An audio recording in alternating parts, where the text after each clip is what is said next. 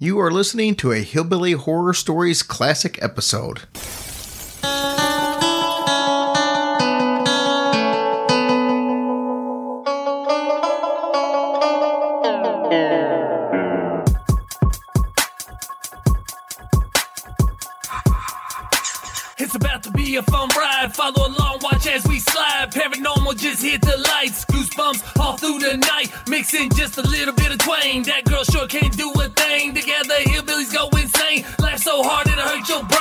Podcast you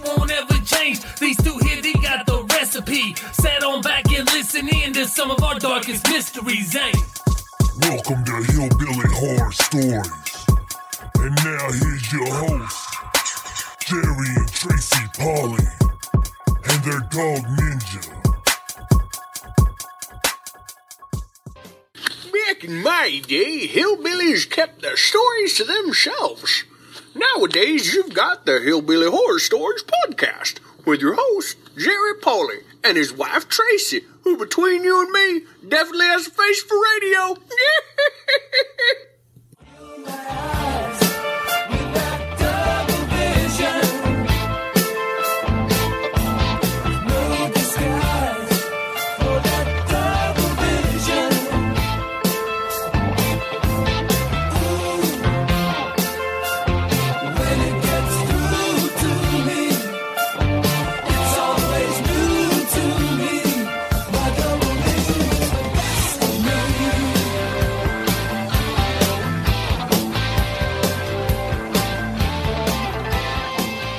Welcome, everybody, to episode 73 of Hillbilly Horror Stories. We are getting impressively close to that 100th episode. I know. I say that, but believe? it's like six months away. oh, So don't get too excited. it's still cool though. Happy about that. I want to wish everybody a happy new year. This is one of the few holidays that actually everybody around the world, for the most part, I guess Chinese have like the Chinese New Year and stuff. Mm-hmm. So maybe not everybody. So forget I said that. Happy New Year's to most What are you people. rambling about? I don't know. Happy New Year's Eve, and we just want you all to have a blessed, happy 2018, and thank you for making our 2017 the most awesome year ever. Yes, we greatly appreciate all of that. Yes, we sure do. And if you guys go out tonight, please be safe, enjoy yourself, but be safe. We got, um, obviously, we want to say that we want to appreciate and say thanks to all of our military and civil servants from all across the world. Thank you guys for everything you do. Yes, sir. Thank Guys you so girls. much. Yes, absolutely. We guys are praying for you guys always and just hope you all have a blessed New Year's and get to come home to your families pretty soon. do a quick couple quick shout outs for our um, uh, pa- Patreon supporters and for our um, start off with our iTunes reviews. Tracy, if you want to do that. Sure. Uh, we had one from Super Movie Guy. Thank you, doll. Mella Mells, Tia 07, Sarah Gresh 10. We would like to thank you guys for your reviews. They were very, very nice, and we appreciate you guys so much. Yep, Sarah. Sarah, we talk to all the time, so I know exactly who she is. She's actually a mail carrier, so Mm-hmm. Oh. uh, I would hate to be a mail carrier in this type of weather. Yeah, I tell you what, I tell our mailman at work every day, Are you okay? Are you okay? He's like, Yeah, I'm okay. So I know you guys get out in that bitter cold air, and we appreciate everything you do. Of course, in some places it's not bitter cold air, it's like Well, that's in true. Arizona, that's true. and Yeah. but Okay, well, we appreciate that if you guys get way too hot. but thank you for what you do. and uh, Patreon supporter. Um, we have Miss Lacey Rowe. Thank you, doll. We appreciate that so much. Yep, thank you, Lacey. We greatly appreciate that. And on that subject, we are getting ready tomorrow to release the uh, Patreon listener stories episode, and this one's actually going to be a little different.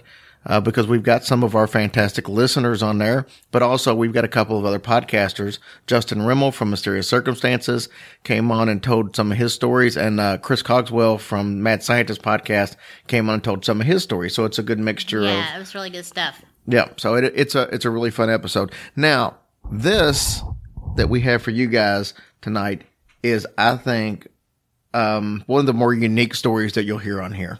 Uh, Tracy obviously hasn't heard it, but I did fill her in a little bit about it, and she's actually excited.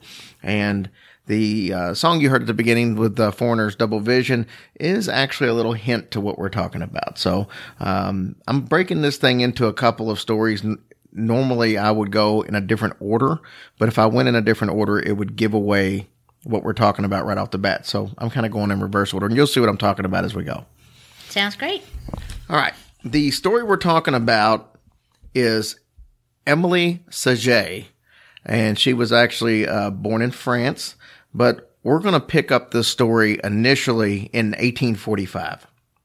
Now, at this time, she's actually 32 years old, and she's extremely happy because she just got a teaching position at a very prestigious all girls school called, and I'm sure I'll screw this up, Pensionat von Neuwelcke Well, good for her. and that's in uh, Wolmar, which is present day Latvia, over in Soviet Union. Okay. Well, I guess it's Russia now. There's no more Soviet Union.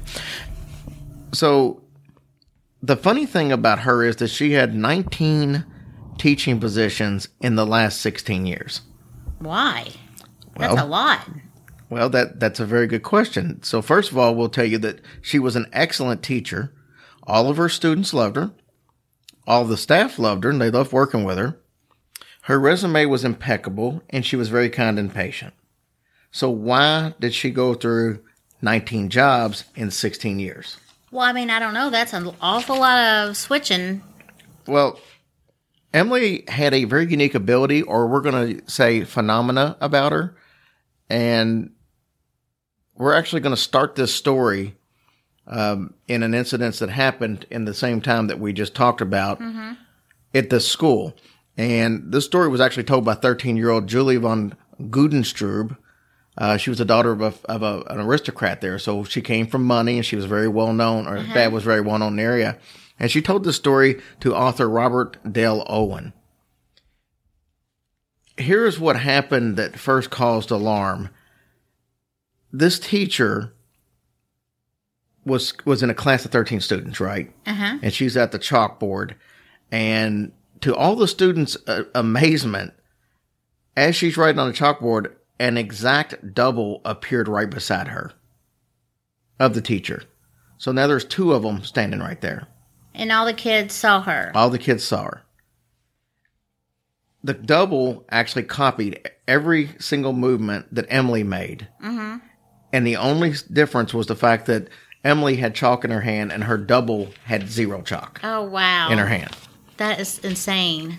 Then there was another occasion while Emily was uh, actually seen at the diner's table, and her double appeared right behind her, mm-hmm.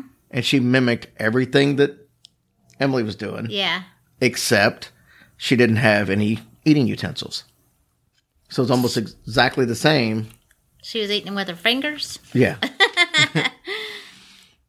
now the teachers actually um, they started to observe this, but it didn't appear that any of the children were startled Afraid by it? or afraid Yeah. of her.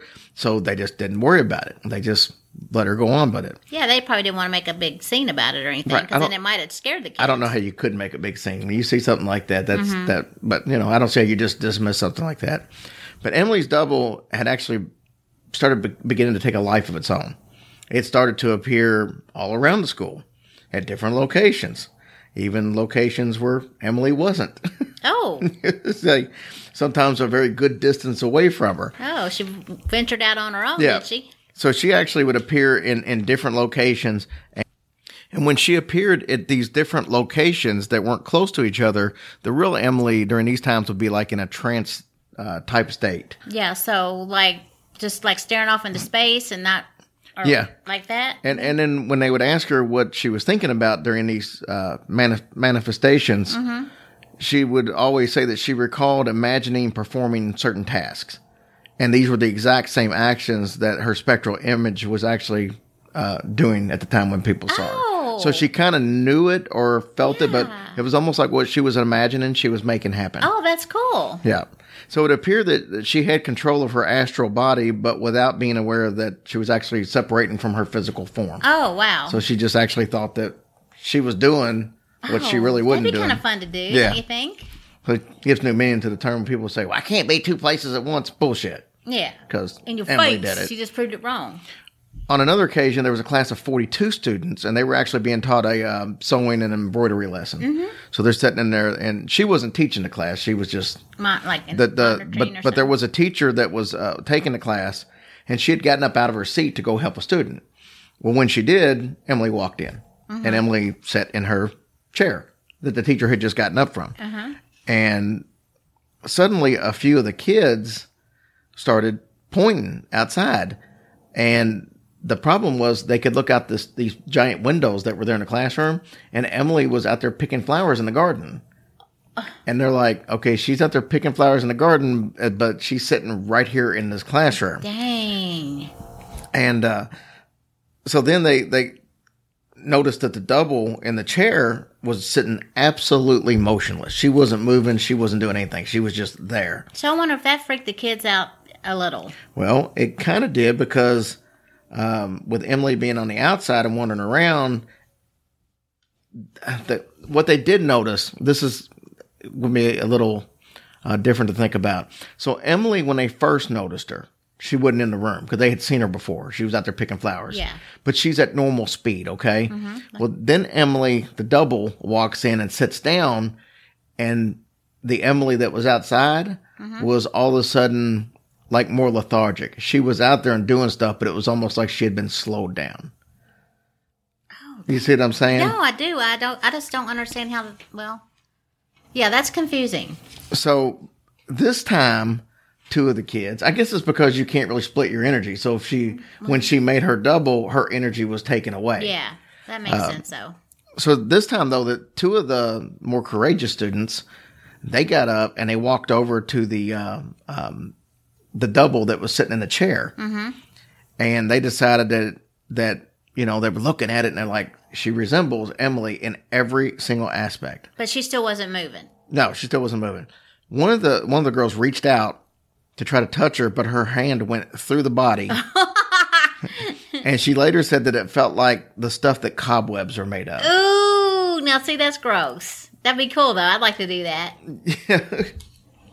So then, right after they stuck their hand in, the apparition it slowly started disappearing. Oh no way! And then once it disappeared, Emily outside Got, all of a sudden sped back up and was back to her normal normal self. wow, that is creepy. Now, at this point, it's going to be kind of important to point out that Emily never saw her double. Not Everybody saw it. But everybody her? saw it but her, which is actually, as you'll see as we get later in the show, that's probably a good thing because, but, But none of the kids said, "Hey, you have a double right behind you" or whatever. No, none of the kids even said I mean, that. I, I don't know. This was all coming from that 13 year old because all the other incidents that happened to the other school, there's not a, a lot of record on. But Yeah. because this this little 13 year old girl told this to the author, that's how we have so much information on this particular case. So as time went on, her double was actually seen throughout the school. It would just they just got used to seeing it, and sometimes it looked like uh, a real person, mm-hmm. and then sometimes it just looked more like a ghostly and kind of shimmery. So, one teacher actually shared a room with him because because like um, staying there, you know, they all lived there too. So the teachers lived on the on the premises as well. oh, I didn't know. Yeah. I didn't know that. So two of the her and another teacher were actually roommates, and the teacher said that there were several nights where she witnessed a moving phosphorescence that was like um, would either arise from her body while she was sleeping and just kind of sit there, or it would hover near it. So that lady also saw her at the school. Oh yeah, yeah, yeah. She was another teacher at the school, but she was also a roommate of hers, so they slept in the same place. Uh, Emily would say that at these times she was actually dreaming of seeing herself stare at her own image in like a dream landscape, like wherever she was. It was like this beautiful Oh, place. So she she did recall seeing herself, but not like the teacher who saw her. And uh, eventually, reports of all this strange phenomena started getting back to the kids' parents. yeah. And even though the kids weren't, you know, really bothered by it, which still I can't wrap my head around, Yeah, that I mean that is pretty weird that that didn't bother them. the parents were wrapped around it. And Oh, keep in mind, this them. is, you know, you're you're talking mid 1800s, and um, the teachers, I mean, the uh, parents would just assume that there was some kind of supernatural dabblings, uh, which Maybe was she they thought she was a witch. yeah, something of that nature. But that they obviously thought something supernatural was going on involving her, and that's So that's why she had so many jobs. That's why she had to. This was Oh. happening every school she had ever been at. Oh, poor thing. I And they didn't have so like good. they didn't have like monster.com or anything to place your resumes on or, or internet where they could just check stuff. So she was able to just go to different places Yeah, but that's a, such a shame. until it happened again and she'd had to leave. So Oh, that had to be so. I mean, Yeah, so the parents started complaining to the, the headmistress of the school, and although there wasn't really any immediate action taken, they just kind of blew it off uh, just because Emily was such a great teacher. But parents began starting to remove their children from the school. no, see, I don't. And once that starts happening, Yeah. then you've got a situation where you're forcing the hand. She's got to do something. So the headmistress uh, didn't really have much of a choice but to let Emily go. Emily, once again, she packed her bags, got on a stagecoach, and dejectedly left Wolmar. So kind of sad. And annoying. That has to be so annoying for her. Oh, without a doubt. So she moved in with her sister in law. What? wait. Okay, so you said she never knew, but did they tell her why she got fired? She knows. Oh, she did. She knows. She just never saw it. Oh, And we're going to get into when we talk about her earlier life, you'll hear a little more about it. But she moved in with her sister in law and uh, her sister, because her sister actually lived uh, fairly close to there. But she moved in her sister in law, and her sister in law had a bunch of kids. And whenever her um, um, people who used to work with her and stuff would come by because she still kept close ties with these people, even though she wasn't employed there, they all still liked her and good. became friends with her. Well, that's good. And they would come by and see her, and the kids would proudly tell that whoever was visiting that uh, they had two Aunt Emilys. Oh, So that's that. that's, is- and you know what? And she was such a nice person. It was probably like a blessing, though, that they have two. You know what I'm saying? If it's going to be a ghost or whatever, at least she was nice and. yeah, they don't have a, a ton of information on what happened after that, but I mean, Well, that's a Like shame said- for her, though. I yeah, mean, to she be. she was a young, pretty woman with a gift, Yeah. And just to be tossed away like that. I mean, that had to be heartbreaking for her, I'm sure. so let's go back to Emily's early years. Okay. Um, so you can kind of see where all this started. And I didn't start with this. That's what I said. I, I, if I'd have started with this, you would have known what, the, what what it was all along. And I wanted to tell you the main story before we Okay, started talking good. about it. But so Emily was actually born in France in 1813, and from an early age, she knew she wanted to teach. So that right off the bat was something she liked doing. She was easygoing, uh, but she was somewhat withdrawn as, a- as a child. She didn't have a lot of kids, which are, are friends, Oh. which probably made sense. Uh, she never played with all the other kids in the village. She basically just hung by herself. And most people assumed that she had a twin because the two would often be seen walking down the street together. So even as a kid, people would see two of her walking Oh, I know, down the but one was transparent, wasn't it? well, sometimes it was, sometimes it wasn't. Oh. remember that in the story of the school, they said sometimes Yeah, it appeared real and sometimes yeah. it wouldn't. What confused all the, the people in the town, though, is the fact that they saw the two sisters um, walking with each other. They seemed to be totally unaware of each other, but would eerily mimic each other's actions. That is so weird. Yeah, that's what I was thinking too. So Emily's family was uh, very much aware of all this strange phenomena surrounding their youngest daughter, but they kept quiet about it because people in those parts were very superstitious and talk of unholies going on would probably uh, ruin their very successful bakery that they had. Oh, they had a bakery? Yeah. It was the Saget, Household Bakery. Uh, but it it was doing very well, and they didn't Yeah. want to take a chance on doing that. So um, they kept her home a lot, and they brought in a tutor from another town to teach her, which is probably where her love of teaching came Yeah. in. Um, her siblings would um, actually pretty quite used to seeing two Emilys walking around the house. They would see her double and uh, going through the motions of either doing housework or uh, while the real Emily was actually like laying down somewhere. so hey, if you can get some work out of it. Oh, no kidding. But they said that also during this time, Emily would be in a daze, much the same as what we heard later. While, while they saw this double out doing housework or whatever, which I don't know if any housework actually got done, or if it's like, does she have a fake broom and she's sweeping and the dust and dirt's just staying there, or Mm-hmm. Hey, or the that's a good dishes, you know? So I don't know. That'd be cool, though, just be laying chilling while your ghostly figure is doing all the work. But as a kid, when they asked her, like when she was in one of those days, is what were you thinking about during these times? She said she just couldn't remember anything. As she got Mm-hmm. older, she started being able to put that together. But as a kid, mm-hmm. she didn't know. Yeah. So that's Emily's story, which I think is completely fascinating. It is. I mean, I can't even imagine. I think it would be kind of fun, but for her, apparently, it just wasn't, and it just made her, you know, dream not really come true all the way like she wanted to. I mean, yeah, she got to start, you know, teaching and stuff, but I mean, that just had to be so annoying having to move from place to place to place.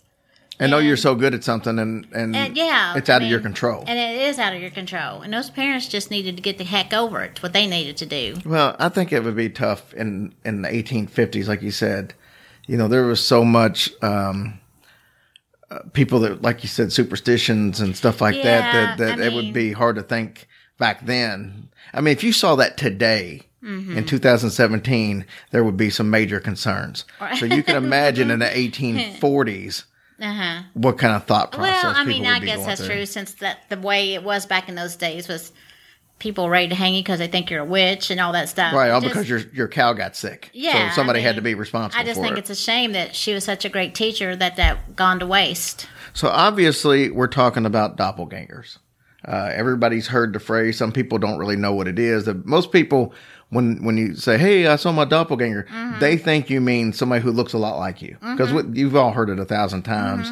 Oh, we saw somebody look just like you, or Mm-hmm. Yeah. you've got a twin running around somewhere. But that's not really what a doppelganger is. Oh, I seriously get that all the time. Like seriously. Yeah, a doppelganger is actually um, more like what we just talked about. Yeah. It's a spiritual um, astral projection of the body or something of that nature, uh, another version of you that's appearing to you. And some people claim that it could be from being from two different um, uh, planes of existence crossing over. Uh, that type of thing, but I thought it would be cool to actually talk about doppelgangers and give some reasons and some other famous accounts because there are some other famous accounts of doppelgangers Good. out there, some of which will probably surprise our listeners. Uh, so, according to legend, doppelgangers are paranormal duplicates of the real person, and doppelganger actually comes from the German word meaning double walker. Double walker. Yep. Interesting. Didn't know that. They can uh, manifest in several different ways. You can actually see them out of the corner of your eye, or walking down the road, or standing behind you in a mirror, which is not really all that good to do. And we're going to get into why it's not good to see Oh. your own doppelganger. Uh oh. But mostly it's believed that a person can't actually see, um, they can't see their own doppelganger. And like I said, if you do see one, it's supposed to be a sign of death or tragedy oh my coming. gosh! Now I wish I had known that. Yeah, so you don't want to see your own. I all. ain't looking. Usually, though, it manifests to um, other people in a completely different destination. It's unusual to have, like in her situation, where you've got the double right beside you. Yeah. It's more like the times uh, where she was out in the garden and in a room and a, and a certain thing. Now, there's been um, doppelgangers have been known to actually help with tasks, like you heard about her helping with, uh, Mm-hmm. cleaning seeing, and stuff, You know, yeah, seeing her do tasks and stuff around the house.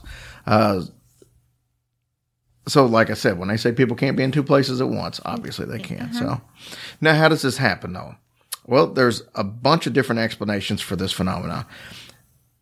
Mystics throughout the early ages have believed that supernatural creatures, uh, either a spiritual copy of the person or a demonic twin, is responsible for doppelgangers. This goes back like early 1200s, 1300s, 1400s. This is not something new. This goes way back. Now, scientists, on the other hand, they believe that they're like electrical glitches of the brain or some type of mental illness like schizophrenia. oh wow. So they're not denying that it doesn't exist. Yeah. They're just trying to, you know. So the only two things that are actually certain about seeing, I guess, apparitions are that these are bad news. And they're meant to be bad news if you see your own. So the surprising number of significant historical figures who've claimed to see uh, or been haunted by their doppelgangers is actually pretty impressive. And we're going to talk about a few of them. First one we're going to talk about is Percy Bysshe Shelley. Do you know who that is? No. Percy was actually a pretty well known um, uh, poet, and I'm trying to think that he had one that was a really popular poem that you would probably know. And for the life of me, it's just completely escaped me right now. The boys to buy the burning bush. What? No. I just made that up. but most people know Percy because of his wife, who was Mary Shelley. She's the one who wrote Frankenstein. oh. Yeah. Uh, Yeah, so she actually wrote wrote Frankenstein, and you know, and that was a that's a cool story to get into sometime. But her, it was uh, her, Percy Bysshe Shelley, and Bram Stoker were like, I think they were. I don't know if they were trapped from like the weather or something, but they were all like in a castle sitting around one night, and they decided to just write stories, and just to try to kill the time. Yeah. And That's out of these stories, basically came Bram Stoker came up with Dracula. Oh, And she came up with Frankenstein. That's very cool. And uh, so yeah, pretty cool. So, anyways, um, Percy Bysshe Shelley, he actually said that shortly before he drowned in a uh, sailing accident in 1812, that he told many people, or told Mary uh, amongst, but he told some other people, but he told Mary primarily that he had met his doppelganger several times. And one of the times that really stood out to him is he said that he was actually walked out onto a terrace and there was his double just standing there. And the double actually asked him, he said, How long do you mean to be content? Is what his double just asked him. And what makes this even stranger is that Percy's friend, uh, real good friend Jane Williams, she also saw this doppelganger. Not not there, So but his double. yeah, she saw his doppelganger. She didn't see it there at that time when he saw saw it, but where she lived at, there was a street in front of her house that Percy would actually walk, Yeah. you know, on a regular basis, and uh, it kind of um, went to a dead end, and she would see his doppelganger several times walking past her to the dead end, but never coming back. And every time she saw this, Percy was nowhere near that area. Okay, so is it uh, is it uh, like a see-through person, or you know, that's how I'm saying that. Well, I Uh, can't imagine. CP, uh, I can't. CP. I can't imagine most people are seeing it as a see-through person, or they would say it seemed like a ghost or something. I, I would say that all these people, for the most part, unless they say different, they're seeing them as a real person. Oh, But she just knew Percy wasn't there, and the fact that she would see him walk to the dead end and never walk Oh, back. he- I mean, he would have to walk back if it was a real person. that's So- terrifying. So he sees it, and then shortly after dies in a sailing accident. oh, he did. yeah, which is what most people do when they see their Oh my gosh! Now I don't. What well, they don't. All, they don't all die in a sailing accident. Well, I know, but what if we see ours? We're not going to. Okay. Queen on. Elizabeth I of England. She was actually the queen from 1558 to 1603, and she was um, known as a really like a really level-headed leader and very savvy. And she was the kind of person that would never get into the paranormal or Yeah. dabbling, but she just that that wasn't her. She didn't believe in any of that stuff. What makes this story kind of scary is that she claimed to have witnessed her doppelganger lying motionless on her bed. Like she walked in, it was just laying there. She said it was like a corpse that was laid out for a funeral. Wow. And that would have been easy enough for people to say, well, you know what? She's, it's a very stressful job. She's getting up there in age. Um, and they could have probably played it off there, except for the fact that she short, uh, died shortly after seeing her double. So she wow. Like like like real shortly. pretty, I think within like a couple weeks. Oh my gosh. Okay, so the one that I really want to touch on, because this is probably the more famous one Abraham Lincoln.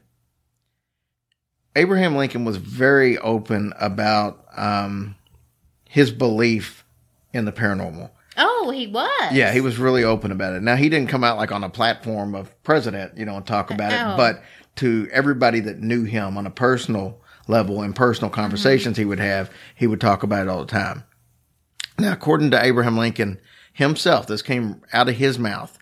He had experienced uh, his own paranormal activity, and on one night, it was after it was the night that he got elected, the very first time, the night of the election. He was at home, he was resting on the couch, and he just happened to kind of glance over uh, into the mirror that he had, and he saw his own image, except he had two faces. So when he looked at it, it was, you know, he could see him, and then he could see an image right next to him of another head. So it was like he had two heads, but he said uh, the other head was like very ghostly and pale. So it scared him. And he jumped up from the couch real quick, and the the image in the mirror disappeared. So he sat back down, and there it was again.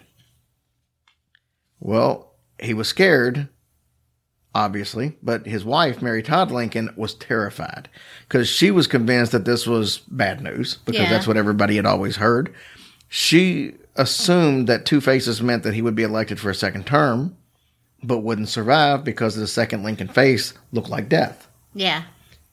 Well, Lincoln would look in the mirror every time he would sit down, every time, and only one other time did he see the uh, the doppelganger, mm-hmm. And then it just kind of disappeared, and he didn't see it again. But Mary was probably right in her assumption because he was reelected for a second term, and obviously he didn't make it through his second term because he was assassinated. What? That is the craziest shit I've ever heard. And there was all kinds of other stories. Those were just the ones that I. Catherine the Great. Well, maybe it's his that- wife's fa- fault because she made him go to that stupid thing. Yeah, maybe that's what it was. Maybe she harped on him. Hey, let's go see a play tonight. And he's like, I'm tired. I don't really want to. Let's go see it. It'd be good for you. Bam. But uh, Wow. That's amazing. to see, no, I was going to say something bad. I'm not going to say it. Never mind. Oh, now I, I was waiting for a joke to come out of your mouth eventually. No, no, no. Okay, don't say it. This would be controversy. So um, that's the story we got on doppelgangers. Wow, I would love to know who all has done that and seen Like I that. said, uh, Catherine the Great was one of them. There was a couple other like famous Joe, uh, uh, German authors and stuff that I didn't really know. I knew the name, but Mm-hmm. Yeah. didn't really know. But uh, yeah, It's just crazy what all happens in this universe. Isn't that crazy? it is. It is, and that's that's why I have a hard time believing that somebody says, "Oh, I don't believe in none of that stuff." How can you not No, believe? No, how can you it? not? I mean, there's there's I think, in my opinion, there's proof of ghosts. There's proof of aliens. I don't know if there's proof of Bigfoot, but I mean, there's enough people seen something where Mm-hmm. Nope. something's Well, yeah, got to they've be seen out there. something that, that's yeah. And aliens are so cute. Yeah, that's what they are. They do. All right, never so did answer that anal probe question for about five, 500 shows back. yeah, there is no anal probe question. Okay. I, you know, my HMO covers that. All right, so here's what we're going to wrap the store. Uh, the the store. What the hell's wrong with me? Well, while we're on that subject, go to our store and buy some stuff.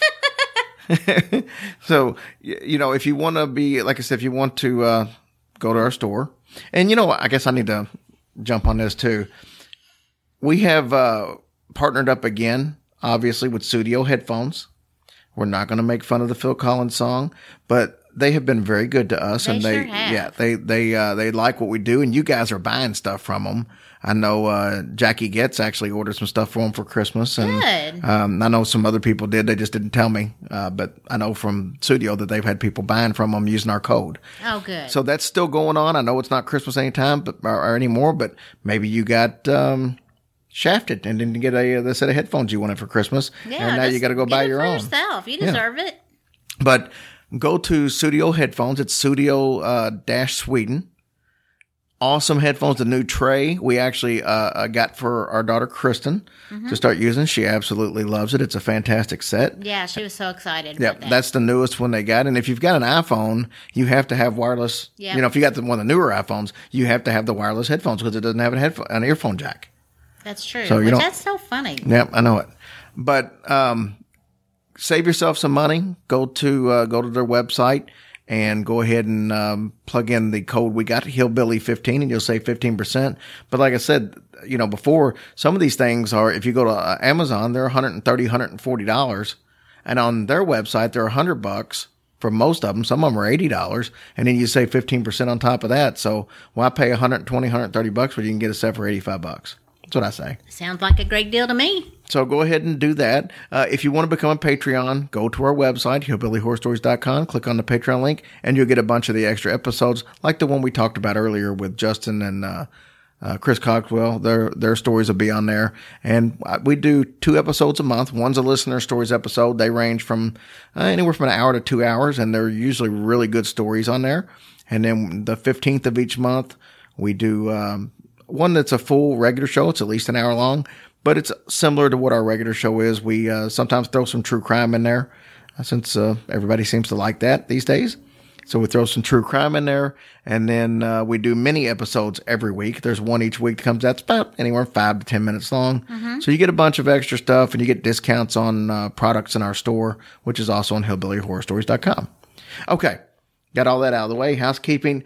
Now let's get to some really cool shit. At the very Stuff. stuff. At the end of this show, uh, I'm going to play an interview I had with writer, director, musician John Law. Now he's got a movie coming out. Uh, it's actually out already called The Hatred, but on the sixth, which is next Saturday, it's having its uh, theater debut up in New York. Wow.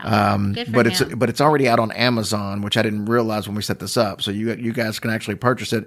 But they let me watch it last week. Um, just sent it to me and gave me a screening of it, and it's really cool. And you'll hear me talk about this in the interview. But if you've seen The Revenant with um, uh, Leonardo DiCaprio, it has that kind of a feel to it. It's set like during those times, and it's in, a lot of it's out in the cold and the snow in the woods. So it has that kind of a feel to it. But it's a horror movie and it's actually got a premise that um, I haven't really seen before. I mean, it's basically a woman's family gets killed. Uh, And hello. No, it's telling. part of what's in the the, the trailer and stuff. I'm not. Okay, right. I'm not. No spoiler alerts, but. Uh, a woman's family gets killed while she's not in the house, and she comes back and discovers it. And uh, this same group of bandits also killed a soldier, uh, hung him, and she somehow another resurrects the soldier and they go out and uh, try to make amends. So it's a dead soldier and this young lady whose family was killed, uh, tracking down the bad guys. It's a real, it's a lot better than the way I described it, but it's a pretty cool story to look at and it's short. It's only like an hour long. So I kind of like the idea of a shorter movie because sometimes you see a movie and it's like way too long and you're like, man, they could have cut 45 minutes out of this. And, it was Oh, yeah. and, but this isn't one of those movies. It's one of those that they didn't add anything that didn't need to be added. So you'll hear about that and hear where to go to it. Right now, though, this is what I've been most excited about for this episode. We have uh, had Andrea uh, Whitney on the show a couple of times. She came on and talked to, uh, about a story she had in uh, Texas that was about an abandoned house and had a bunch of ghosts in it, and everybody loved it, and they wanted her back on. So she came on to tell us about the Black Hope Cemetery, if you remember, uh, a little bit back, which was the house uh, or the uh, the the the suburb in Houston where the whole uh, poltergeist story came from, where the body that was in coming up for digging the pool and the body's buried there and stuff. And she told us that story. Well, Andrea has made it clear that she doesn't have paranormal experiences herself. She just is fascinated by it. Well, she actually had one. And this is a doozy because, as you know, she is the editor in chief for Jasper Newsboy uh, newspaper in Texas, Jasper, Texas. And she um, had a really good friend that she lost to suicide. She's always felt like it was suspicious. And she feels like her friend is actually reaching out from beyond the grave and giving her signs that um, things are not as they seem Wow. and her story is very emotional. Her story is very um, captivating. Uh, I, it, you, you're going to listen to this, and when it's through, you're going to be sending messages about, "Oh my God, I can't believe this story." And uh, if you've seen movies like that, like um, oh, what was it? Uh, Stir of Echoes with Kevin Bacon, to where the little girl was murdered and and bricked up into a wall or whatever, and then she kept giving him signs that something was out there. It's almost like a real life instance of that. Oh, wow. So uh, go ahead and give uh, Andrea a listen real quick, and um, we'll be right back, and then we'll listen to John Law. All right, this has been a couple of weeks in coming, but I'm excited to have uh, Andrea Whitney on the uh, the air again. She's been on obviously a couple of times with us. We talked about uh, a story that she had in her hometown back when she was working for another newspaper, and uh, everybody loved that story. So we had her back on to talk about Black Hope Cemetery, which was the cemetery that they based the uh, Poltergeist movie off of.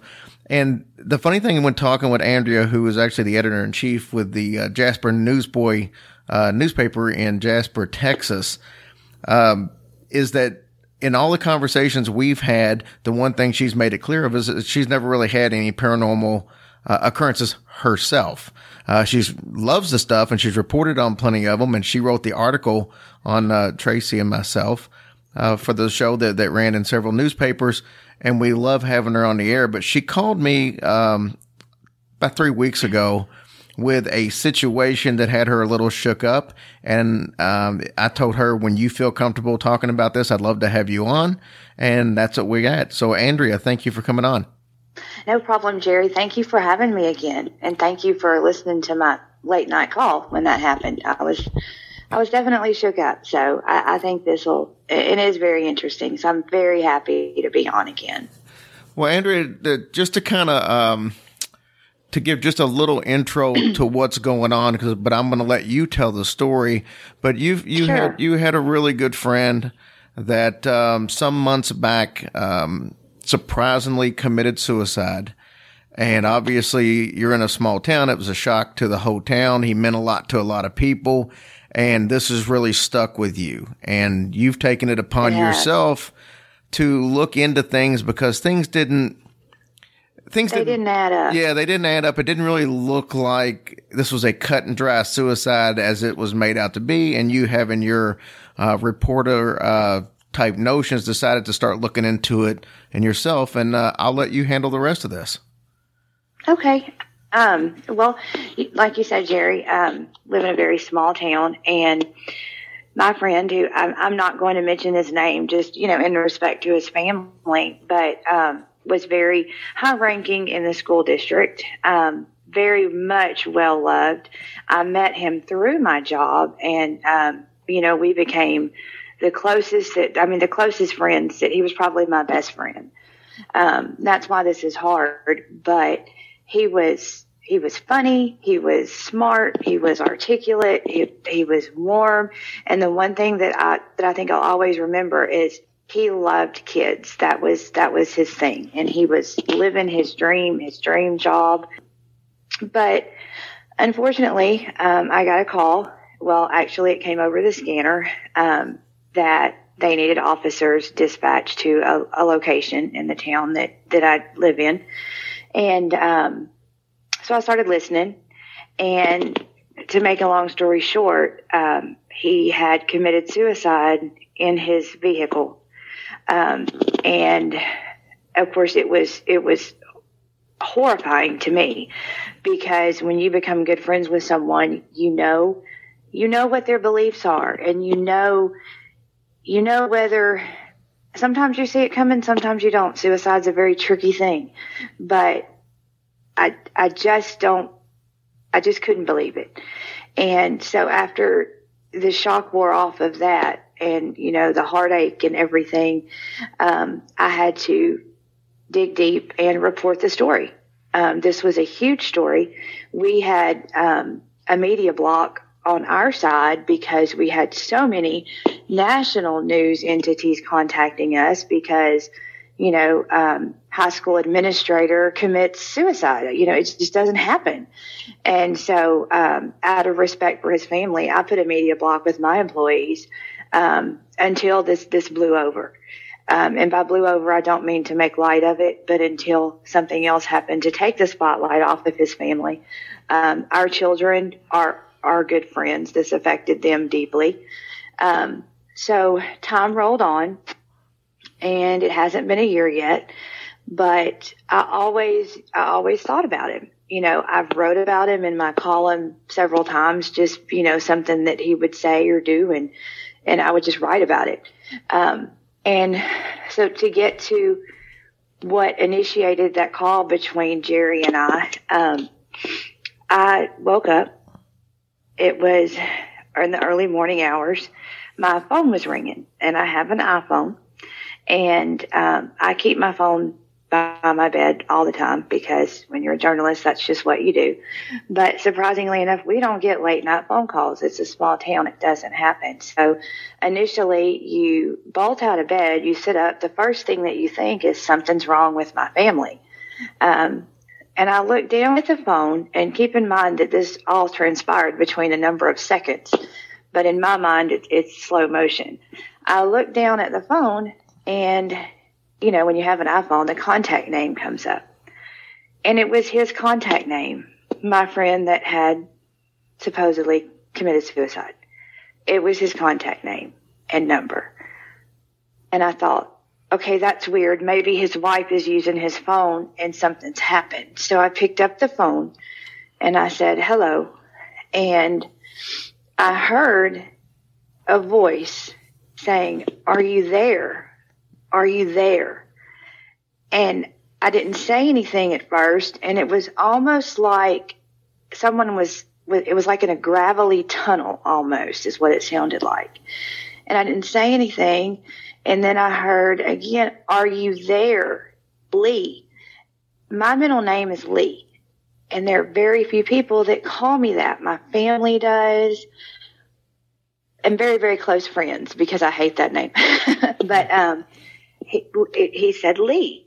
And when he said Lee, I knew, or in my mind, I, I think it was him. But I hung up the phone and I thought, okay, get your thoughts together. This was just something that was, that was very odd. And I put the phone back down and I laid back down and I, I kind of went into a restless sleep. And 17 minutes later, the phone. It was, it was his name and it was his number. And I apologize because this is, it's tough. Um, and I picked up the phone and he said, are you there? I need you. Help me. And then it went dead. And I put the phone down and I, I tried to wrap my, I'm still trying to wrap my head around it as I tell you this. Um, it, it would have been different if it was, if it was just the name and the number coming up. It would have been different if it was just a strange wrong number. The number had been assigned to someone else, but this wasn't that case. And so finally I went ahead and got up, made some coffee. It was too early to get ready for work. I wrote everything down. That's just, I guess it's a habit of being a journalist. You just, you write it down. If you wrote it down, then you know it happened and you can always go back to it. And that got the, the thought came in my mind that morning that you, you need to look into something. Something's not right. And I always felt that there were things in this death that did not add up. Um, and if you really look into the facts, it's actually quite sinister.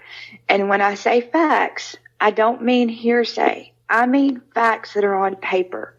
Toxicology reports, autopsy reports, statements, timelines.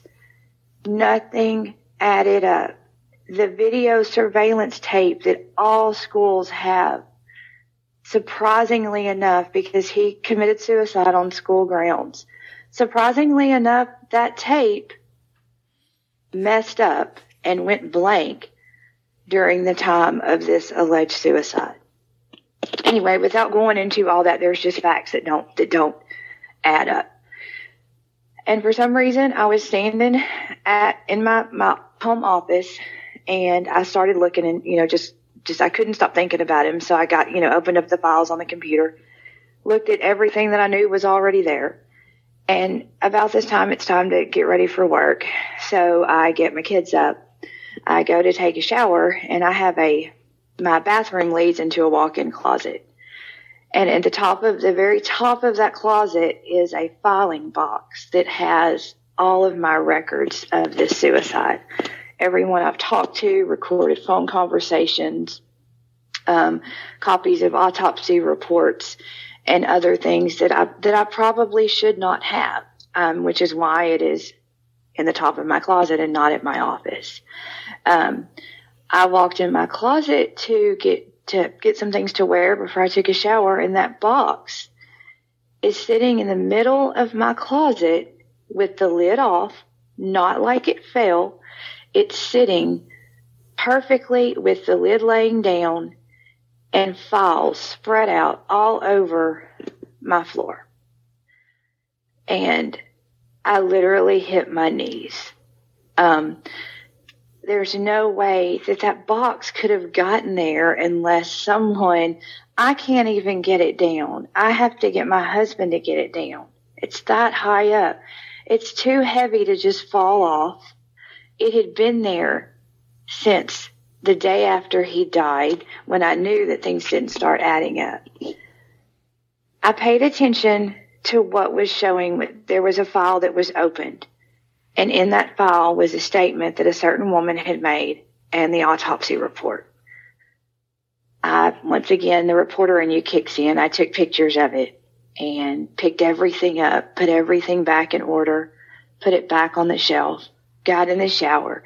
And by this time, I'm numb. I, I can't breathe, but I had made up my mind that I was going to take a look at everything with fresh eyes. You know, I had put this to bed a long time ago. I knew that small town politics had played a part in this, and unfortunately, as much as I wanted it to be different, his family decided that they were going to put it behind them, and so did I, or I tried to. Um, I got ready for work. I drove to work, which is about 45 minutes, with it on my mind. I got to work. I had my reporter's notebook in one hand and my purse. On my other hand, I had my laptop bag, camera bag. So I was loaded down with stuff.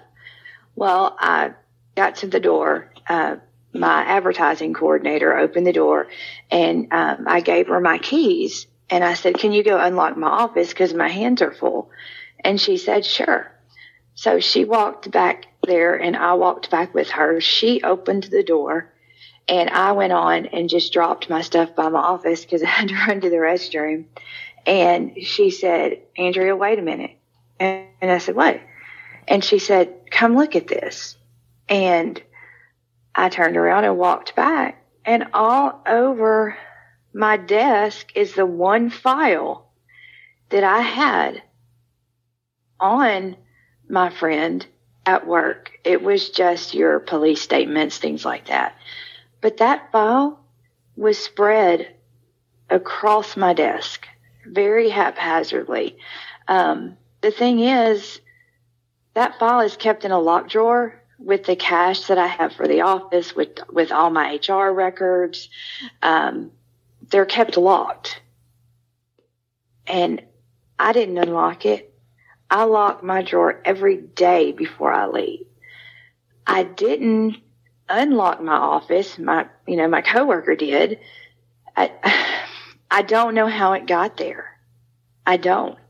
And the funny thing is, is that when I went to open the drawer, it was still locked. It was locked. Nothing else had been messed with. Nothing.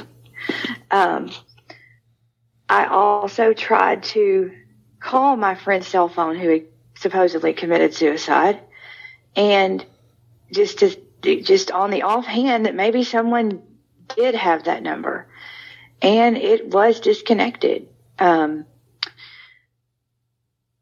I'm left with this information that I have that I, I think everyone knows what happened, but I, I don't know if they know what to do with it.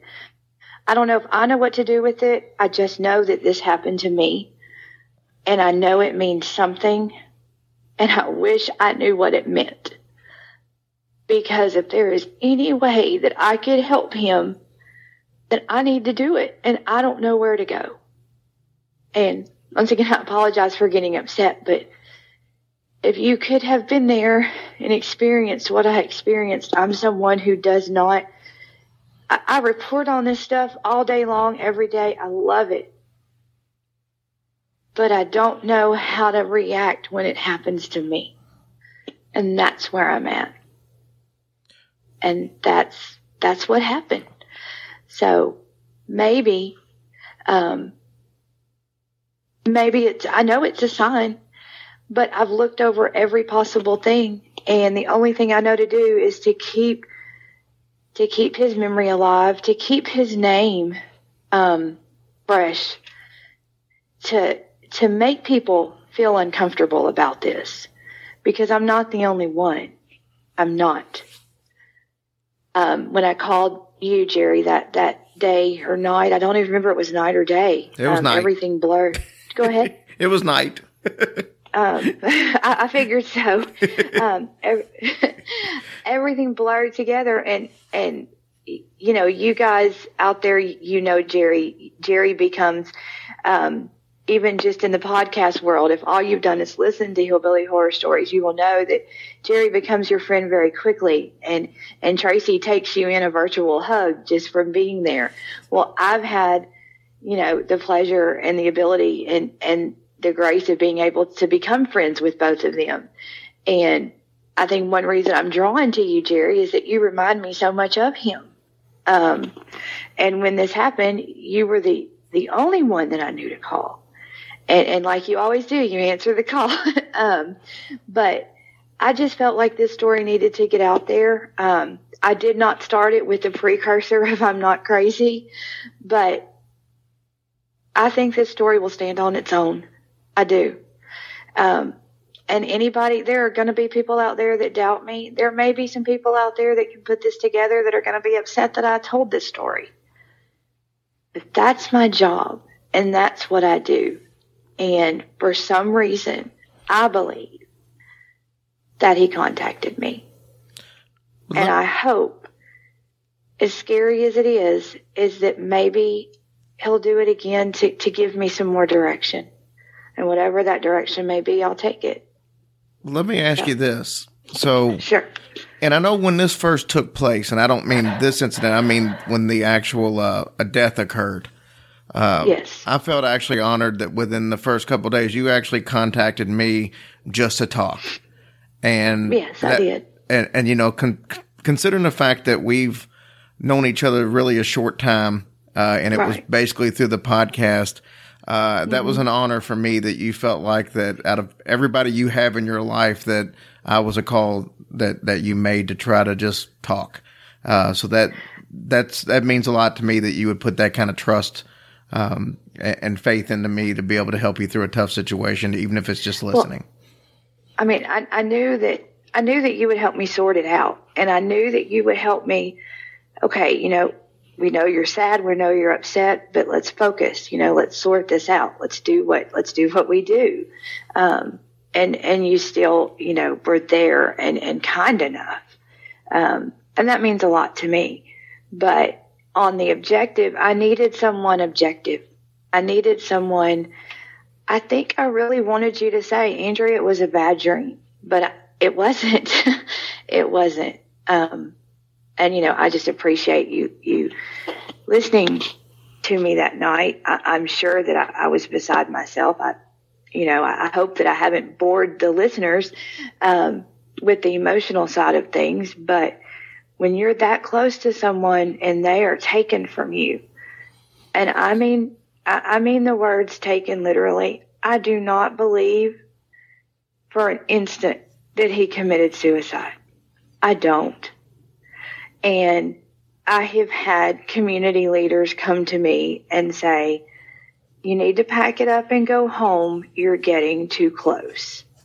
And to me, when they do that, they're hiding something. But it is so much harder in a small town to get the truth and to get facts. It's hard in any town, but when you have a small town that belongs to, and I'm not talking about Jasper, I'm talking about Kirbyville.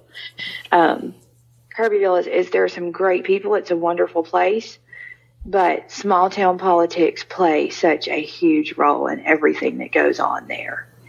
And Jasper is just 15 miles away and it is a little bigger, but it's a world away from Kirbyville. And I just feel um, there was no 911 call made. Um, when they found him, they didn't call 911. They called the mayor. I mean, the mayor whose son is the school board president. It just goes on and on. And I'm in no way Im- implicating those two at all. I am not. But, But- I just feel that there were things that were done that shouldn't have been done. And I know I won't, get into details because you told me these in private, and, and if you haven't mentioned them, you may not want to mention. But I know you said there was definitely some ways that the crime scene was handled that was inappropriate. there were um how do I do this without going into too much detail? And and your you know your true crime buffs and your CSI buffs will probably put this together. But there should have been things on on his his body on the wound. If it would have been done at close range, there should have been some some markers there that would have let you know. I took the autopsy report to two physicians, and they both said something's not right. Didn't you also say there was a situation with like a window that was down and it had been raining, so there would have been no way, no reason for the Yeah. window to be down and things yeah, look like was. they. um, when he, go ahead. no, I was going to say, you know, things look like that it might have happened from the opposite side of the vehicle or something from what it really, you know, Yes. should have happened in and things Um, like that. it looked like um okay when he was found and these are facts um the vehicle was in reverse his foot was on the brake the emergency brake was not on if someone is going to and i hate to, to go into such graphic detail but if someone is going to put a pistol small caliber up to their temple on the right hand side and shoot themselves. Shouldn't there have been something on that driver's side window? Shouldn't it have shattered the glass? Shouldn't there have been blood? Something? I mean, there, it, nothing adds up. But yet, the passenger side window was down. Uh, I, and the and the tape, the tape says it all. But that tape is gone. Yeah, you said during that time that this would have taken place, there was there was video of him actually going to the vehicle. I believe what you said, but then after that, there was no yes. vi- no, um, no there video. was video of him going. Go ahead, Jerry. I'm sorry. No, I'm just reiterating what you said that there's video of him going there, but then after that, the video just disappeared and then came back on after the right. fact. Right. Exactly. After the fact. Way after the fact. Um, the vehicle was moved before the crime scene was secured. And I say crime scene because any death, any law enforcement agent will tell you when there is a death, natural, suicide, or homicide, they treat them all as a crime scene until they can rule out the other two. So, I mean, I, And I'll I'll I bring up, I'll bring up something else, and we can cut this if it's not something that I can talk about. Um, but I know there was an incident at a meeting at the school which supposedly led to all this, and the story that was put out that supposedly led to um, this becoming uh, a bad situation was something that after you spoke to his wife actually was something that happened two years ago that had already been resolved. So that didn't make already- sense either. No, it, there, this right. It was. It happened two years prior, and and it had been. They had put it put it behind them, and this actually had been dealt with on a school board level and put away and put to bed, and it had been dealt with on a personal level between he and his wife. But it, why drag all this back up? I mean, it's and it and it's not, you know, it's not a reason to to end your life by any means. Um, I just, you know, um, I do ask for your listeners um, because when you when you think about it, the Hillbilly Horror Story family is kind of one big one big family. Um, and, and I would ask, you know, your readers to to please not, you know, dig up and try to contact the school and, you know, if if they put it together and this and that, um, because I, I don't want to get in any type of trouble, but yet I want this to be out. Does that make sense at all? I guess that that leads me to my next question is where do you go from here? I mean, if this is is this something that is this something that you would have the ability to pursue if you so wanted to, if it, if there was enough facts to be able to do, or is this something you feel like you're going to have to eventually let go unless just a bombshell gets dropped in your lap? My gut feeling is to go ahead.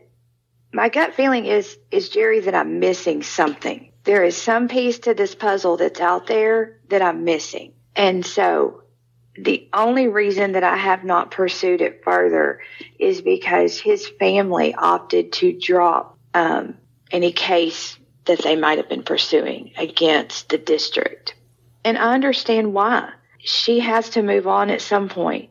And no matter what happened, it won't bring him back. And as much as we want him back, I think she, you know, I think she was tired of the, the barrage of phone calls and, and people calling her names and this and that. And he said and she said.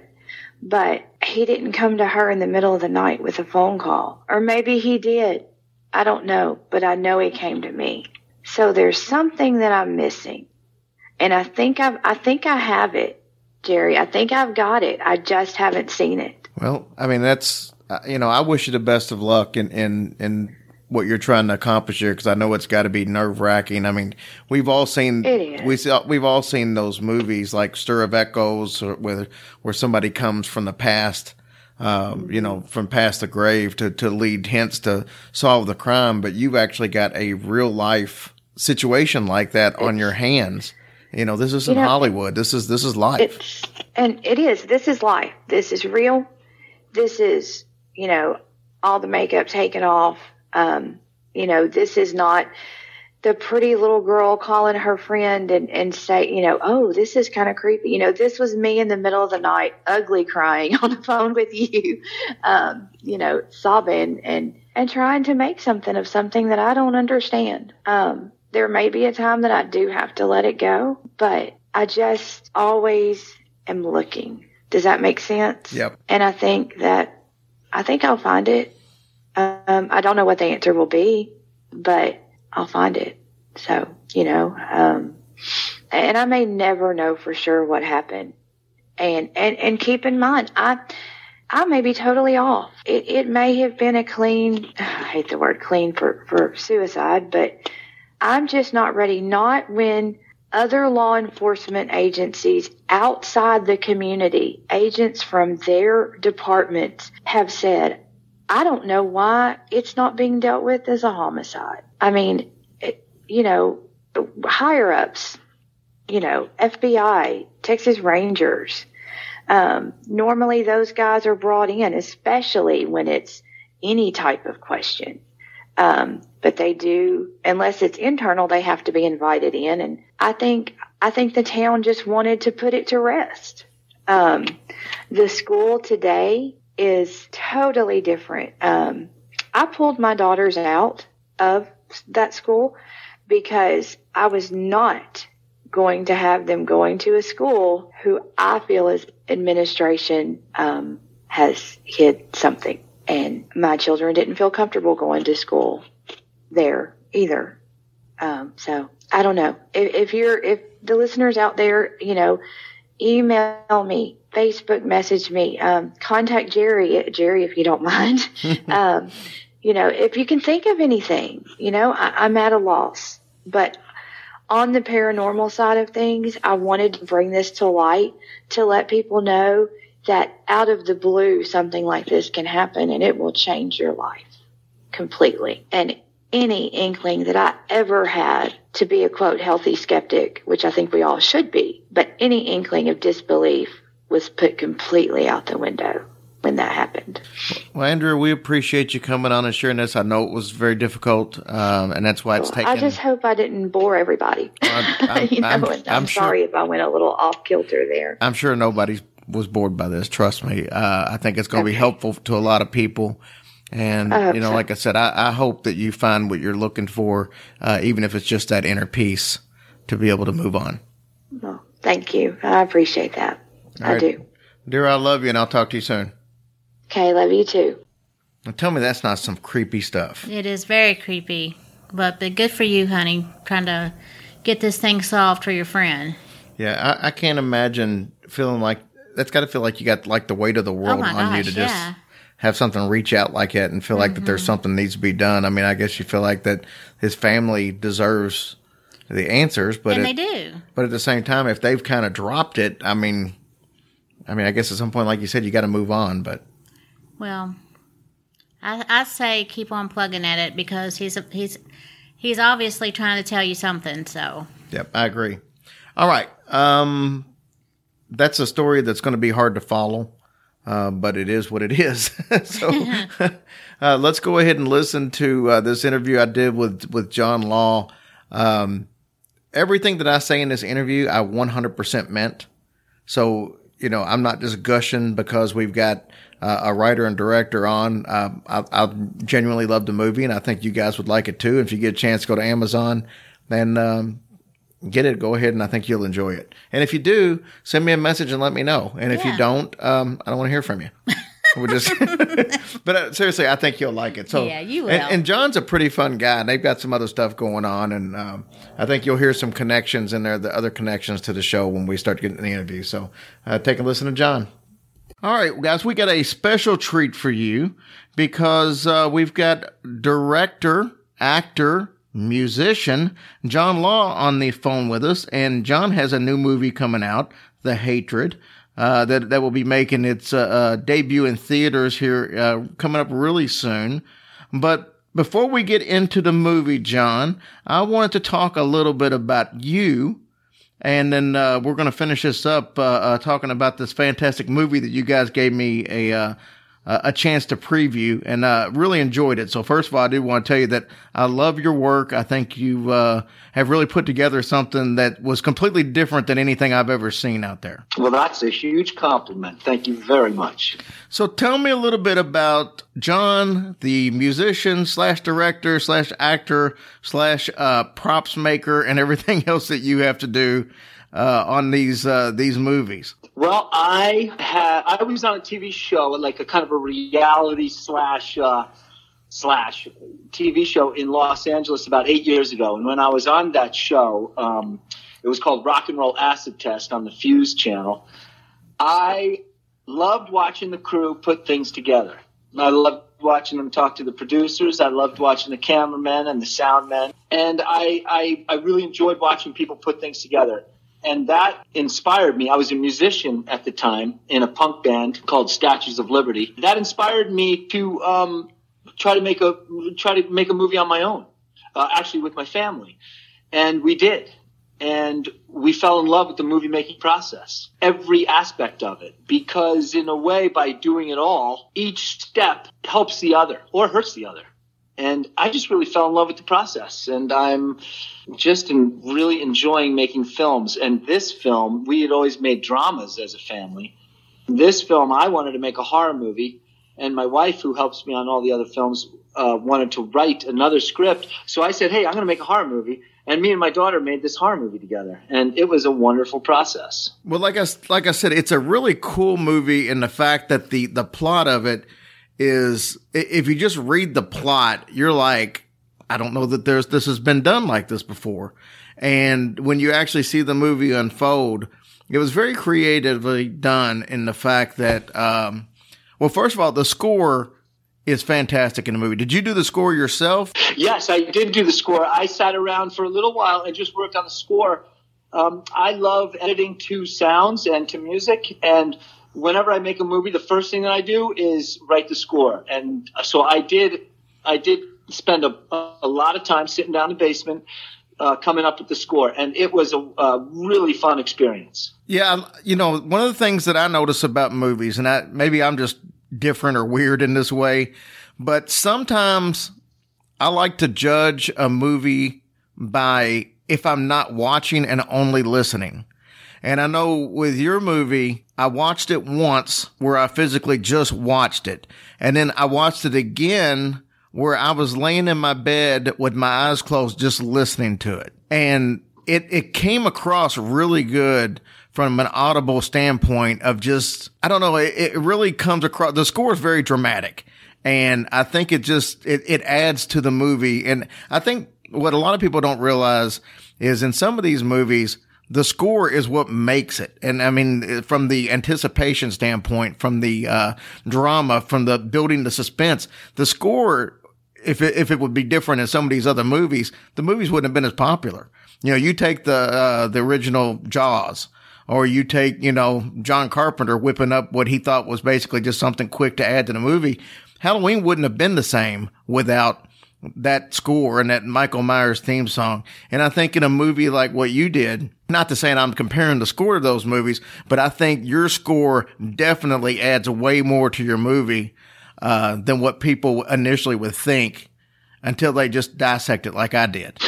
Well, I agree, especially with this movie. This movie was driven musically more than any other movie I've done. Um, it was really fun to to to use like what I wanted to do was use a lot of drones. Like a lot of the music is based off of a drone, and then adding like some kind of creepy melodies to it. Um, I I had it was so much easier to edit these scenes and to put in the narrative with these drones and with these uh, kind of strange melodies and with these like one of the things I I enjoyed doing was uh, like taking a track and then stretching it time wise so it got even lower ended. If that makes any sense. Like I changed the pitch uh, in a lot of songs that I had originally written. I, I noticed if I took the sound wave and then stretched it out, it became even more kind of horrifying. And yeah, and I, I agree with you. I think that especially horror movies, the score and the soundscape can be the most creepy factor of all. I, I agree. And I hope in this movie I succeed in in in using the score to kind of accelerate the the horror of it. Oh, you you absolutely did. Like I said, that I'm one. I'm a nerd, I guess. That that's sometimes I pay more attention to those type of things than than I do the the physical part of the movie, the visual part of it. And like I said, I thought that I thought the score was top notch. Now let's talk about the movie itself. Um, I'm going to let you explain what the actual plot of the movie is and what your vision was when you when you came up with the idea of this and and did you, did the finished product turn out exactly like you wanted it to? Or did was there some twists and turns along the way that you know as you got started thought oh well, you know this is what I originally thought but this will be better? So tell us a little bit about uh, that as far as the making of the movie. Well okay this is a great question. I wanted to make a movie that was purely about hatred. Because of a lot of the headlines and a lot of the news and a lot of the things that we've all been barraged with. There's been a lot of hatred that we've all watched. And I wanted to kind of make a movie that was kind of metaphorical about that hatred, which is while all the grown-ups are out there hating, their kids are out there listening. And I wanted to make a movie about that, but I wanted it to be, you know, obviously a metaphor. And I, I'd always wanted to make a Western. So I thought, hey, this is a perfect opportunity to take like early America, right after the Civil War, and sow a tale of hatred that that basically involves this young kid. So you know the the plot is uh, a young orphan conjures up an executed soldier, and together they walk through the northern frontier and reap some heavy vengeance by delivering hell to some other soldiers that have done them wrong. You know, when I when I first started watching it, um, and to compare it to a huge movie, which is a is a compliment as the way this was shot, it reminded me a lot of um, uh, the Reverend. Um, was that what it, the Reverend or the Revenant with uh, uh, the Revenant? Yeah, the Revenant. It it had that kind of a feel to it. I mean, it's not that kind of movie, but it, it, it for the time and the place, uh, it had that kind of a feel to it. And for a uh, a smaller independent film, I mean, I thought that was really uh, an excellent way of portraying this movie because I mean, I just thought it, I just thought the, the, the scenes just had that feel of, of like I really was back during that time. Well, that's a, a, a great compliment. I really appreciate it. I enjoyed The Revenant quite oh. a bit. Um, if I if I was quoting any movie, I think my biggest movie quote was um, a movie called High Plains Drifter that Clint Eastwood did. It, it, it's set in a, it's more of a western. It's more of a classic western, but I I really enjoyed the. Uh, there's a lot of hatred in that movie, and um, I think like in in a sense this is a, a kind of a, a, postcard to that movie, you know. And but it is a huge compliment to to think that this is at least visually like The Revenant. Um, I wanted to capture the coldness like I wanted the coldness of their environment to reflect the coldness of these characters. And I loved shooting in the snow. I loved shooting in the winter. It was super cold and, you know, uh, feet were frozen and hands didn't move, but we all stayed out there and got what we wanted.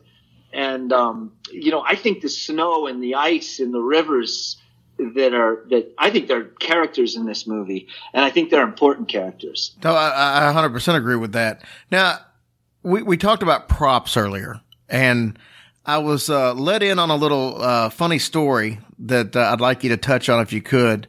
But uh, apparently, there's you know there's there's one scene obviously in the movie uh, to where someone is is hanging, uh, where they had they had been hung by by some some soldiers, and I believe that you did the props for that and and had a few things go wrong, but eventually ended up um, getting some validation that you did a pretty good job. Do you uh, you know what I'm speaking about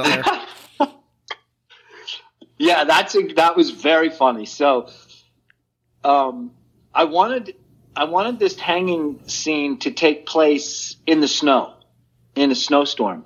So I had made myself uh, a life size dummy out of wood and wire that, that weighed quite a bit. And I, I made it to match exactly my dimensions because I, I wanted to look like this, uh, a grown man.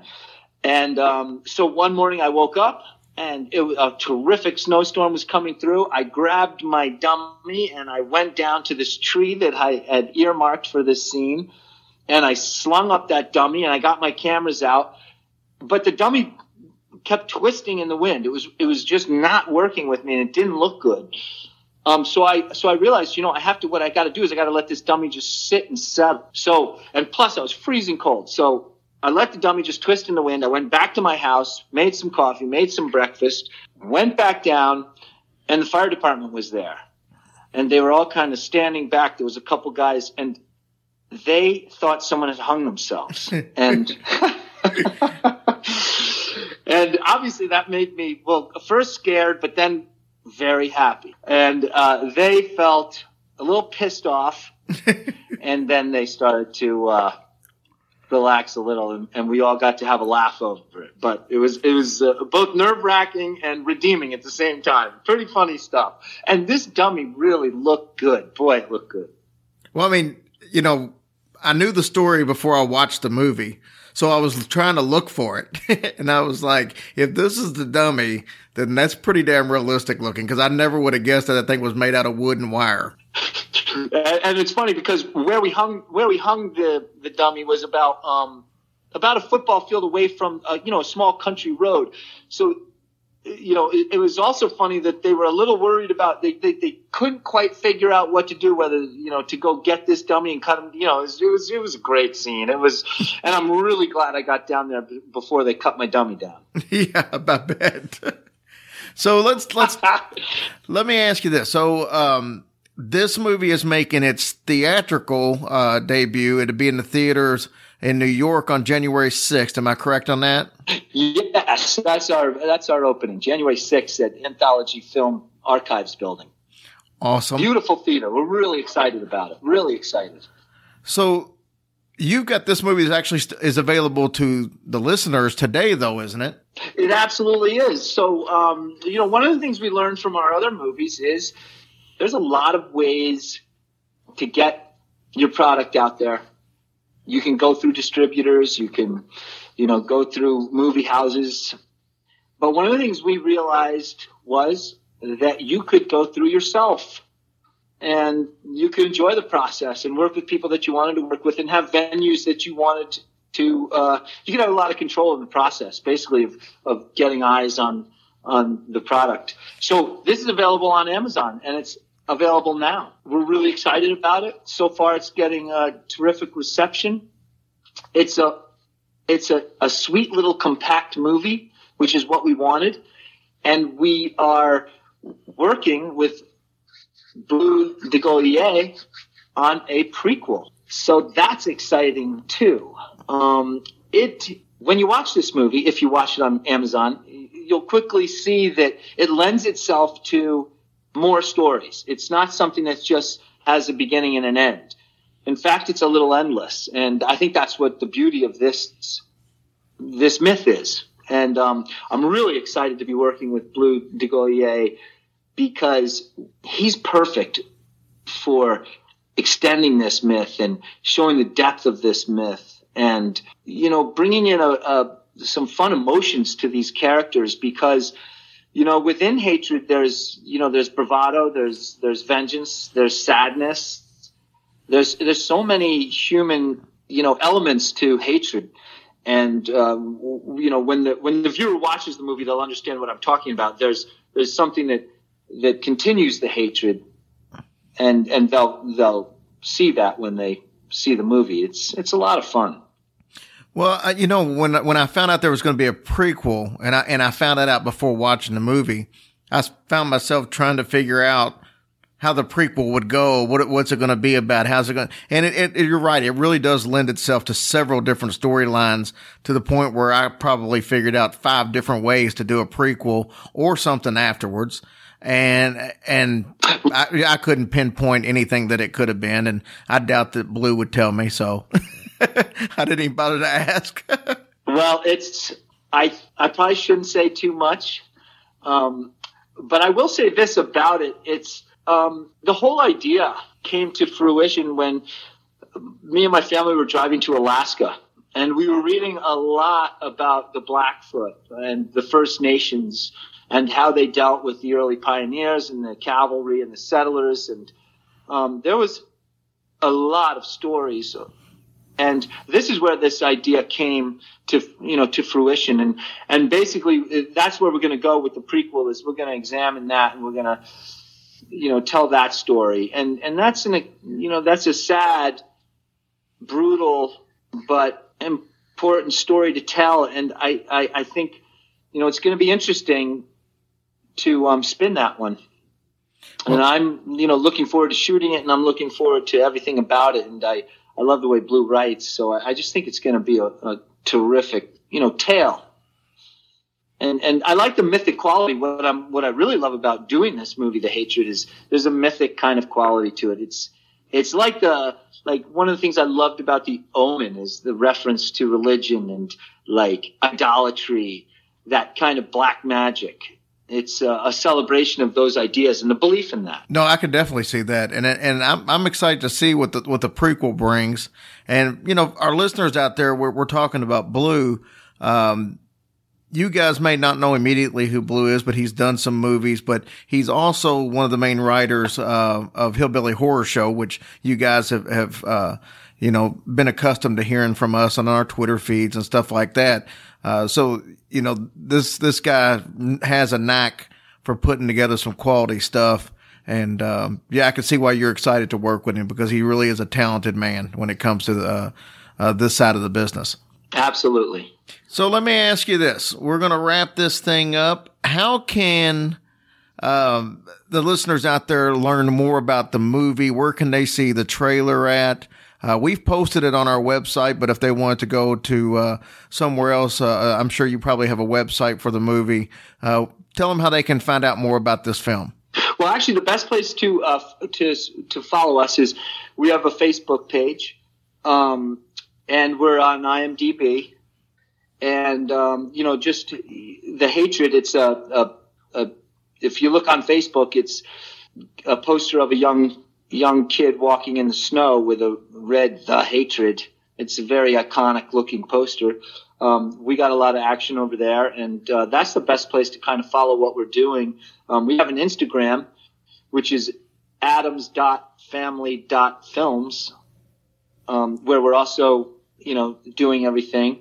Um, and there's a Twitter account. Um, so there's, we're out there and we're, we're, we're going for it, and we'd love to we'd love to talk with you, answer any questions you have, and you know this is a lot of fun, and we're always looking for ideas and feedback. So if you want to join us, we'd love to hear from you. Well, John, we'll place some uh, links on our uh, Facebook page, and that way people will help find. Like I said, we we posted earlier in the week um, the um, uh, the trailer, so people can check it out. And then, like I said, we'll continue to, to keep posting because I'm a big believer in this in this film. I think, uh, I think you guys did an excellent job, especially for uh, a small independent film, and, and the budget I'm sure is you know such a small amount compared to the big movies that are out there. And you guys have a big movie feel to it. So uh, I wanted to say, well, thank congrats. You, so you know, just well, thank you for your support and thank you for your feedback and you know, it's it's great talking with you about it, and it's it's great talking with someone who watches a movie and listens to a movie. That's that's the real joy from from my point of view. So the movie is The Hatred. Uh, like I said, it's on Amazon right now. Go to Amazon and check it out. And uh, I, am you'll be as happy with it as I as I was because I'm telling you, it just it's different than anything that's out there, and uh, that's the best I can I should say point it. out. I'm sorry. I should point out, if you don't mind, that there's actually, believe it or not, when I made when I started making the hatred, there was no IMDb page of another hatred, but there is actually another hatred movie too. And so when people go to uh, uh, Amazon to watch the movie, there's two posters. Ours is a very stark poster of a black figure walking in the snow, and that kind of is what sets us apart from the other movie, The Hatred. So if you go through, there are two hatreds, and you can watch them both. But ours is the the stark one with this figure walking through No. Yeah, I've not seen the other one. I know what it is because it came out, I think, in September, maybe. Um, but I remember seeing the trailers when they came out, but I, I think it went pretty quick to video, so uh, I didn't get a chance to see it. But yeah, I did. I didn't know there was two of them, but yours does stand out because of the big red, the hatred. It just, like you said, it's kind of iconic. And there's some, I have to admit, you know, the competitive guy in me is, is there's something kind of fun about going up against a, a big studio movie. Uh, you know, we'll, we'll see. David and Goliath, you know, so there's there's something kind of fun about that too. I I haven't watched the other Hatred, but maybe I should just to see what Goliath looks like. Yeah, it's definitely a totally different type of movie. It's it's one of those Annabelle type movies, is what it is. So, um, Okay. yeah. So Okay. you know how it is. Scary, scary something in the house, and it's not what it seems. Blah blah blah blah. Stereotypical. Scary something in the house. Yeah. well, cool. Well, John, I appreciate it so much. So I, I wish you very much success and uh, with this movie and and everything else you got going on. And um, yeah, it sounds like you got you know just judging by what my eyes and my you know seeing my ears here, you got a good uh, uh, start to a fantastic career. So I'm excited to see what the future holds for you myself. Thanks, Jerry. Thanks for having me on your show, and I look forward to meeting you in person one day soon. No problem, sir. Thank you so much. Okay, rock and roll. See, he seems like a fun guy to just hang with. Of course, I would love to hang. And like I said, the, our buddy, uh, buddies from Hillbilly Horror Show, who we've partnered up with a lot, they actually, um, uh, Blue, who actually is one of the main writers for them, he's working on a prequel to this, and Oh, he's a very wow. Blue. good. Blue's very talented. He does a lot of different stuff, so I can't wait to see that. He's uh, he's excited about it. I know I talked to him the other day, and he said that he's got a lot of good things uh, as far as idea wise going for that movie. So Very cool. Well, guys, that puts the wraps on uh, this version of Hillbilly Horror Stories. Once again, you've made a lot of dreams come true for us this year. I kind of almost hate to see the, the this year end, but at the same time, I know there are tons of great things going to happen next year. So I'm ready to just move ahead. And thank you, guys. Yeah, thank you all so much for your support this year. And to all the great friends we have met and made, we are just so blessed and happy we hopefully we can t- continue on next year and have a thousand more friends. So that would be great. And uh, in August, uh, I think it's August 10th to the 12th, but there's uh, it's on our page. We posted it everywhere. We will be in New Orleans, Louisiana for Powder and Love Podcast Festival. Yeah, I'm excited about that. Go And, get my um, beads on. Yeah, that's uh, th- that will not happen. uh, but th- that's being brought by uh, Jeremy Collins' group, the podcast we listen to. Uh, he's helping us set that up, and uh, yeah, we're excited that Oh, they they so asked us to be a part of it, and we're anxious to meet a lot of people. I know. I'm so anxious. So yeah, it's going to be fun. But yeah, we're gonna we're gonna be there, and uh, I'll post the the uh, website so people can buy tickets and stuff ahead of time. But plan on being there in August, and we'll meet up with you guys then. All right. Sounds like a good party waiting to happen. And I'm going to bring this up before people start sending negative emails. But uh, at the beginning of the show, Oh. at the intros, uh, one of our listeners actually, and he ran this by by us in person last week. Um, so we were well aware of what this was going to say. But the little um, hillbilly intro that made the comment about Tracy having a face for radio, that was just done in good fun. She Oh, yeah. she heard it beforehand. She was fine with it while we played it. But uh, yeah, James is a, is a good listener, and uh, his him and his wife just had a, a baby here in oh the my last gosh. week. Gorgeous baby. Yeah, and so yeah, he, that was done out of fun, and it was just uh, hey, you got to be able to laugh at yourself. Oh, and, yeah. Shoot, girl, I know I got it going on. Come on now. So- no, I'm just kidding. but but yeah, so that was done out of fun. So uh, if anybody hears that, that Oh, yeah, was it please. was it It's- was it's all yeah, good. It's no big deal. So we love you guys, and we'll see you next week. Happy New Year.